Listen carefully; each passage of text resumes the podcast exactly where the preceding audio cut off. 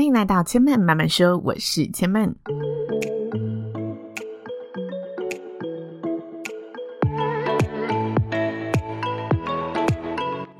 目前频道在 Apple Podcast、Spotify、KKBox 以及 Google Podcast 都听得到。喜欢的朋友，欢迎帮千曼订阅并留言评论，让更多人可以认识千曼慢慢说喽。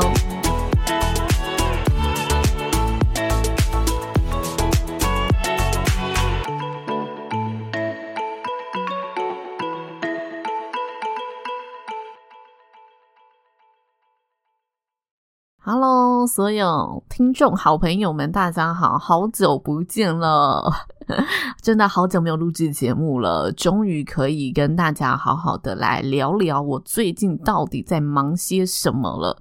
要开录之前呢，其实真的异常的兴奋，然后又带一点陌生的感觉，毕竟一隔真的隔了三个月。那这一次的停更呢，除了发生的很突然之外，也是我节目制作三年多以来第一次停更这么长的一段期间，所以真的让大家久等了。那其实我在呃 IG 的私讯里面啊，或者 FB 的讯息里面，还有原本开设来谈心信箱的信 信件里面，都有收到大家询问，是说，诶，好久没听到我的声音，我的节目了，最近。是还好吗？我真的觉得非常谢谢大家的关心，因为其实这段期间我有想过，是不是其实这样无声无息，呃，没有人会记得我。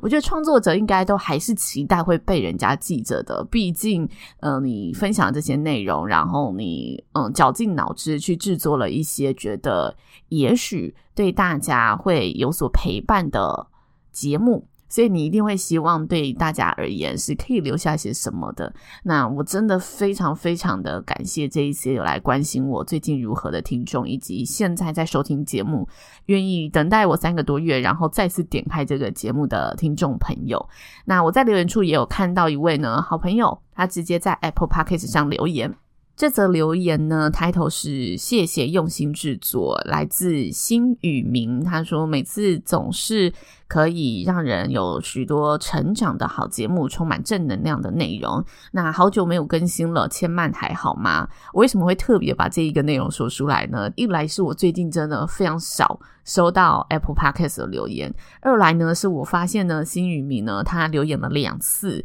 在我消失的这段期间，他第一次留言呢就是纯粹。给我一个鼓励，给我个肯定和回馈。但是呢，好像隔了两个月吧，我就默默的看到，哎，这则留言有更新呢，下面变成好久没更新了，千万还好吗？就是他有多加留言内容，我就觉得，好可爱，好暖心，谢谢你的关心，我有收到了。好，那重点说明跟大家分享一下，这段期间呢，我跑去哪里？其实我跑去考雅思了。那雅思是一个英文证照，它就是如果有想要规划出国读书的话，会需要用的证照。那其实我从去年底就有这一个想法，就是想要出国再进修。但我就是默默的准备这件事情。一来呢，是我一开始觉得考这个应该是没有什么，没有那么困难的吧。没想到呢，头一洗下去，发现哇，完全兼顾不了。跟大家稍微一分钟介绍一下这个考试是什么，因为我知道有些人可能不认识雅思，只是听过，但不知道他考什么。他考听说读写，那他的呃，简单来说就是听力阅读，我觉得大家都很熟悉嘛。英文考试我们平常在学校都会有这两方面的磨练，但是作文和口说这部分，真的就是我的。呃，学习经历里面比较少去接触到的，所以就真的从头学英文的思考脉络啊，然后英文的嗯整个作文架构，还有比较正式的作文里面哪些口语化的词是不会出现的。那口说就是相反，口说你就是要学会表达更多可能俚语、谚语，然后更生活化的一些呃俗语内容，你可以拿到更高分。所以我觉得听说读写。在短时间内要冲上一定的门槛，真的是有点困难。那我的目标分数呢，就是差不多落在国际英文评分里面的 B two 级。B two 级呢，如果换算大家熟悉的全民英检，就是中高级，多一就是大概七百多分上下。那我毕竟有十年没有读英文了，所以 真的挺有难度的。那我去年年末开始着手准备嘛，然后到二月去考参加第一次的考试。二月开工的第一件事，我就是去参加考试。考完之后呢，我原本想说当天可以再来录一下 Podcast 节目，后来一考完就觉得哇，不行，我要好好的暂停手边所有能放下来的事情、能暂缓的事情，去全力冲刺。包括我的工作，其实我也推掉很多可以赚钱的主持档期，我真的觉得啊，好心疼。其实除了赚钱之外，我觉得做主持这件事还是可以让我充满能量。那包括这段期间，虽然我放下可以放下的手边工作，但有一些事前已经签约的案子，我还是有如期的去履行。然后我就发现，哇，其实，在工作之中真的会让我回血，因为读英文的生活真的是非常枯燥乏味。但我这里也想跟大家分享，这段期间呢，我发现虽然准备雅思很苦闷。然后每天就是虐模考，读书读书读书。但这段期间，我突然心境一转啊，就有一个领悟，那就是你怎么看这个世界，世界就怎么看你。如果我真的每天醒来想的都是哇，今天真的好苦闷，今天真的好累，那这个情绪它就会伴随我一整天。但如果我今天醒来，给自己讲的是哦，我昨天已经完成了。哪一些进度了？我今天再往前一点点，我一定可以把昨天学的应用在今天。如果我是以这一种比较激励自己的心态去帮自己加油打气的话，我觉得一整天过下来真的比较不会这么痛苦。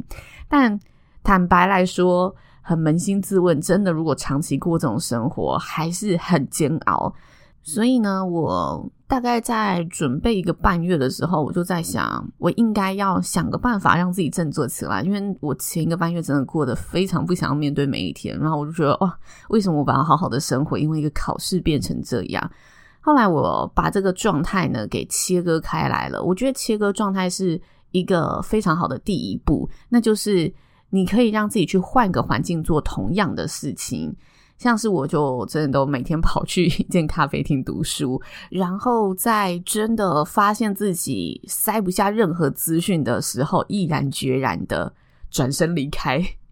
这是我一个半月之后才领悟到，其实人真的需要这样子的一个放松状态，就是。我觉得每个人不一样，但是我觉得大部分的人而言，如果你一直一直沉浸的在做一件事情，除非这件事情你很热爱，像我可以一直沉浸在主持这件事情，但如果这件事情相对你是必须得做，但没有那么热爱的时候。真的做不下去的时候，就离开一下吧。这个离开反而可以让你后面更有效率，这是我自己觉得状态切割蛮重要的一环。但是呢，在转身离开的时候呢，我觉得我们都会带着一股罪恶感，因为我们心里知道我事情还没有完成。这时候就觉得切割状态非常重要，我们要清楚知道，这时候把英文这件事暂时的切割开来看。我其实生活还是需要一点新的元素进来，需要一点娱乐的元素、放松的元素。我觉得这放松啊，其实就很像一个快速充电的过程，把自己插上快速充电的插座。那如果真的不知道做什么事情，我觉得可以找找看你原本擅长的事情是什么。就像我说，主持真的让我瞬间回血，所以当我。嗯，读不下书的时候，我就是去看别人怎么主持。我发现我在看别人主持的时候，我会得到一种成就感。那种成就就是，哦，我觉得我从里面又看到了一些，嗯，如果下次我做的话，我可以怎么做？然后学习到一些我原本就对自己是有自信的事情，带这个自信呢，再去做相对没有把握、没有自信的英文这件事情。简单来说，这段期间我归纳出了这两点，就是当你觉得生活真的很苦闷、很烦闷的时候，然后你还是必须得继续前进，达到这个目标的时候，适时的让自己切割状态，从你有成就的事情下手，在转换之间找到另外一种疗愈或另外一种充电，让自己去平衡起来，再面对接下来的困难。好，这是我这阵子呢三个月以来觉得蛮深刻的一个体悟，跟大家分享。那其实我要 restart 重新开始这一个 podcast 的时候，我也不禁重新思考一下，就是我做 podcast 这件事情到底想获得什么。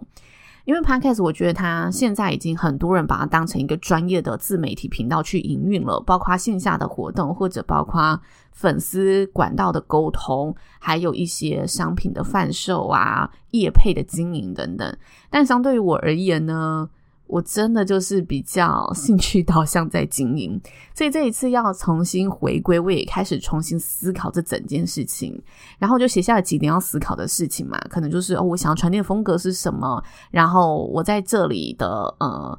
想要带给大家的领域知识是什么。我发现呢、啊，我越想，无论我怎么想，有一个栏位它永远是空的，这个栏位就叫目的栏位，就我填不上任何一件。呃，事情在目的栏位这里，我就更加意识到，哇，原来我做 podcast 真的是一个毫无目的的纯兴趣的一个东西。但我可以很肯定的说，我很喜欢这件事情，所以我就觉得自己很矛盾。我又在进一步的继续想，那到底我喜欢的是什么？后来我也发现，嗯，我其实做 podcast。可以让我坚持下去，不是因为我有什么深远的目的，是因为在这一件事情里面，我真的可以收获一些我生活中收获不到的事情。第一个是，嗯，比较为自己的。我觉得做任何事情一定有分两个面向，一个是为自己，一个是为他人或为社会，但一定会有一个为自己的。我觉得为自己的这一部分呢、其实就是我在输入跟输出的这个过程当中，也更加 push 我去思考一些。我平常没有透彻思考到的事情，这件事情我觉得是非常难得的，因为我平常就会想一些事情，但我不会真的把它记录下来，或者不会一直聚焦在同一个呃事件里面去深度的再挖一些我到底在想什么出来。所以透过这个节目的输出，我必须去深入的想，诶，我今天为什么会有这个感受？我今天为什么会有这个想法？我发现我非常享受这个过程，因为这过程让我有一种，嗯，我真的在成长，或真的尝试更多角度思考这件事情。所以我的节目也希望可以让大家更感受到，哦，真的有多方思考的这一个元素在里面。希望大家听的时候会觉得，哦，思考这件事情真的不是只有单一面向，或者我们还可以更往下一步去思考。这是我觉得我在这个节目对我本人而言，自身而言，我的收获。那带给大家的是什么？或者是我从这个社会上收获的又是什么？我发现我很确定，我这个节目可以带给大家一些力量。这个力量啊，讲的伟大一点，就是我觉得实际上真的有陪伴到一些人生活，让他生活觉得有被鼓舞了，或者让他生活觉得哦有被温暖到了。我不知道现在收听节目的你有没有这种感觉啦？还是有带来一点点的知识含量？但我觉得对我而言，这个跟人的连接是让我觉得非常互相扶持的地方，因为当我收到大家这些回馈的时候，我会觉得很可以坚持下去。这个过程当中，我在思考过程当中，我就跟一个朋友聊说，我真的填不出目的这个栏位，你可以帮我剖析一下我问题到底出在哪里吗？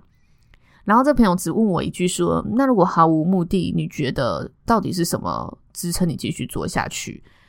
我说，嗯，他说，如果你永远不能获得钱，他说你就简单想嘛，因为这个东西以一个自媒体来说，最后不是获得名声就获得钱嘛。那名声可以带来钱，所以最终还是钱。他就跟我说，那如果你永远不能获得这个钱，你觉得什么是鼓舞你继续做下去的？我说，看到大家的留言，我真的第一时间就蹦出这个答案。但那个时候是私聊的状态嘛，所以我觉得私聊是最真实我内心的想法。我的确说，嗯，我有时候觉得啊，这周好累哦，好不想再打开电脑想这一些东西的时候，但我突然收到一个叮咚通知说，诶，我有新的留言，我就觉得好开心哦。对，其实这些内容是真的有被听见，然后有跟人产生连接的，然后是真的可以对大家有一点点帮助的。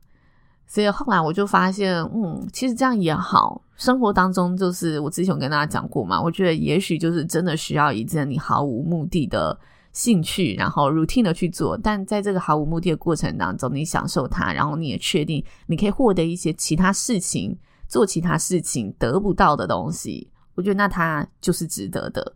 然后我其实很喜欢一部电影，就是《La La Land》。如果是资深的听众朋友，一定听我讲过这部电影不止一次。我觉得我很喜欢《La La Land》这部电影，除了整个剧情架构，还有音乐剧这个东西，我本身就很喜欢之外，它的每句台词，我觉得其实都设定的非常非常的好。那当我在思考，就是我为什么会毫无目的，但是又喜欢做一件事情的时候，我重新的去观看了一次《La La Land》的影片。我其实有一个习惯，就是我非常喜欢去重复观看一些我很喜欢的电影或影集，因为我觉得在我每次重复观看的过程当中，我又可以看到一些我原本 lost 掉的细节或者角落。那呢，在我近期重复看《La La Land》这一部影片的时候，有一个段落非常吸引我。这段落呢，就是男主角非常喜欢爵士乐嘛，然后他梦想就是开一个爵士酒吧，但在实现这个梦想过程当中，他被债债务追着跑。那同时间有一个非常好的机会，就是他可以加入一个主流的爵士乐团，然后去巡回赚钱。那女主角她也是做艺文的，所以她非常支持呃男主角去做他自己喜欢的事情，但因为财务经济就是非常现实的考量，所以在某些相处的过程当中，男主角就觉得哦，女生好像还是希望我可以去拥有财富，然后去让生活更稳定。所以当这个呃主流乐团的机会降临的时候，他就答应了。然后他当然就要开始去做主流爵士的事情嘛。那这个期间呢，其实女主角心里都非常清楚的知道，男主角喜欢的就是正统爵士。古典爵士，所以他嗯就跟这男主角说：“为什么你要去做这件事情？”然后他们就有了一段争吵。争吵的过程当中，男生就跟他说：“我试过了，我试过我最喜欢的爵士，但没有人会听。我到餐厅里面去弹奏我喜欢的纯爵士、古典爵士，大家只希望我去弹奏流行乐的爵士。”那我试过了，我失败了。你到底为什么觉得我可以继续去做这件事情？他们就是有一种嗯非常强烈的挣扎在心里头。我知道我喜欢这件事情，但我要做我喜欢的，还是去做别人喜欢的？就这个议题在里面。那这时候女主角就跟他讲说：人们最喜欢别人倾注热情去完成去做一件事物，因为。人们看到这个人倾注热情去完成这件事物的时候，会让他们想起自己的初衷，他们会被这一份精神给激励到，进而支持你。但首先就是你必须得是倾注全力的、倾注你的热情的去做这一件事情。我看完就觉得，哦，其实我不用这么怀疑自己耶，因为那时候的心态就跟。嗯，男主角一样，我就觉得我一定要有个目的，我一定要有一个市场喜欢的东西。但我后来就觉得，嗯，其实在我很认真的做这个节目内容的同时，一定可以吸引到一些对的频率，或者是呃，真的从节目当中欣赏我这个内容、欣赏我这一份精神的人。所以我进一步的再去思考，就是那我想要传递的精神是什么？其实我的节目分类啊，如果大家仔细看，我一直把它归在个人日志类。个人日志就是大家很像在看 blog 或者很像在看 vlog 的样子。那我就是声音的 vlog，或者是说呢，我觉得也可以形容成一本生活杂志。在这本生活风格杂志里面，里头就会有我这个作者对日常的一些观察和发现，以及我在。个人价值观的阐述和体现。那我认为，我想要 focus 的价值观，就我真的觉得，在我学艺里面的价值观就是独立女性生活，多观点思考。刚刚有跟大家提过这一点。再来，就是我真的认真的相信，嗯，我们要展现出生命的强韧，一定是由内而外的累积。所以，就如同我节目核心跟大家说的。嗯，生命的能量是由内而外的积累，这是我非常确信的一件事情。我觉得我们人都是肉体，所以说再坚强，其实都坚强不了。但当你有一颗很坚强的心的时候，你就可以真的表现出生命的强度。那要怎么培养一颗坚强的心？我觉得就是你心里的富足度，以及你心里可以容纳的世界有多大。当你越感到富足，然后越可以广阔的角度去看待整个宇宙的时候，我觉得那个能量自然你可以储存的更多在心里面。这是我比较精神层面想要跟大家分享价值观。哈，那独立思考我觉得很好理解。那女性独立价值这一点，我想跟大家分享。我最近觉得我有点走火入魔的一个例子。就是呢，我这段期间在准备考试期间，其实我也有在关注一档选秀节目，叫《大嘻哈时代》。然后在决赛的时候啊，我觉得他整个舞台真的是打破台湾选秀节目的。框架在做这件事情，因为他直接到北流去办一场售票的演唱会，然后让这一些选手有机会站上这个舞台。当我在看这一档节目的决赛的时候，我就看到哦，有几位选手男 rapper 他在前面卖力演唱的时候，后面就会有一群辣妹在伴舞，然后。好几位都是这个状态，我心里就觉得，为什么女生只能在后面伴舞？女生只能好像秀她的性感而已。其实我觉得女生可以做的事情更多。我就觉得为什么永远是男生当上位者？我心里就突然冒出这种嗯，很莫名其妙的一个对舞台的这种。偏激的想法，我必须说，我觉得这个东西是我偏激了，因为我觉得这是嘻哈文化，嘻哈文化本来就是一个强调呈现真实的文化，然后去冲撞体制啊，或者突破束缚啊，有时候会让你觉得很血脉喷张的一个文化，所以我觉得他这样的舞台呈现，其实就是符合这个精神，符合。这个文化想要传递给大家的东西，只是我自己看一看就觉得哦，我真的走火入魔。然后在那个同时，我就跟跟我一起观看这个节目的朋友说，我怎么突然冒出这个想法？然后他就说，他其实也有相同的想法，就是也是一个男性主义偏高的朋友。他就说，他其实在看就是女生在唱歌的时候，然后旁边一堆猛男在那边露胸肌、露腹肌去衬托这个女生的时候，他也觉得为什么就是要有这样的舞台？我就突然觉得，哎、心里好像平衡起来哦。原来也有呃相反性别的人跟我想相同的事情。但我觉得回归过来，就是我检视自我，我真的嗯意识到，的确我是非常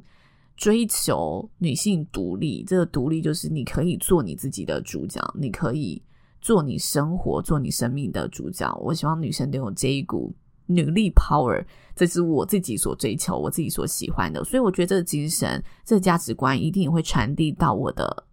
节目里面。然后，我觉得这也是非常吻合的，因为我看后台数据，还有 IG 追踪的人，的确七成以上都是女生，所以代表，嗯，这个价值观还是有 match 到一些呃相同频率的朋友。那风格杂志这件事情，我觉得里面当然也会。有我的个人喜好，除了价值观之外，另外一部分就是兴趣喜好。那我的兴趣非常明显，我就是热爱研究、沟通、表达。然后我喜欢追剧、看电影，喜欢品味那一些电影台词、电影配乐。然后我知道，如果要让自己成为一个内心强韧、有能量的人，保持阅读是一个非常好的方法。所以我的兴趣之一也是让自己去有阅读的习惯。那这就是我这一个节目里面会呈现出来的内容，以及我从这内容里面去体现的价值观。我希望接下来。Reopen 我的节目的时候，也可以吸引到结交到更多有相同兴趣喜好的朋友，然后一起在节目上认识彼此，交流彼此的想法观点。所以我的呃节目其实也有开设谈心信箱嘛，里面就是想要跟大家聊聊，如果你收听完节目有任何的想法，可以寄到谈心信箱给我，或者你在生活上真的遇到了一些你觉得需要人讨论的地方，我们可以来。交流彼此的想法，你可以告诉我你的想法是什么，你遇到的情境是什么，然后我在节目上跟大家分享我如何看待这件事情。如果是我，也许我会怎么做。那这就是一个很 open 的讨论，它不会有任何的是非对错，所以大家不用担心自己哦记了这个东西会不会我的想法是很错误的，没有这件事情。嗯，想法这件事情就是多听，然后多吸收，你就会有更多的。不同的立场去好好的、更全观的看待一件事情。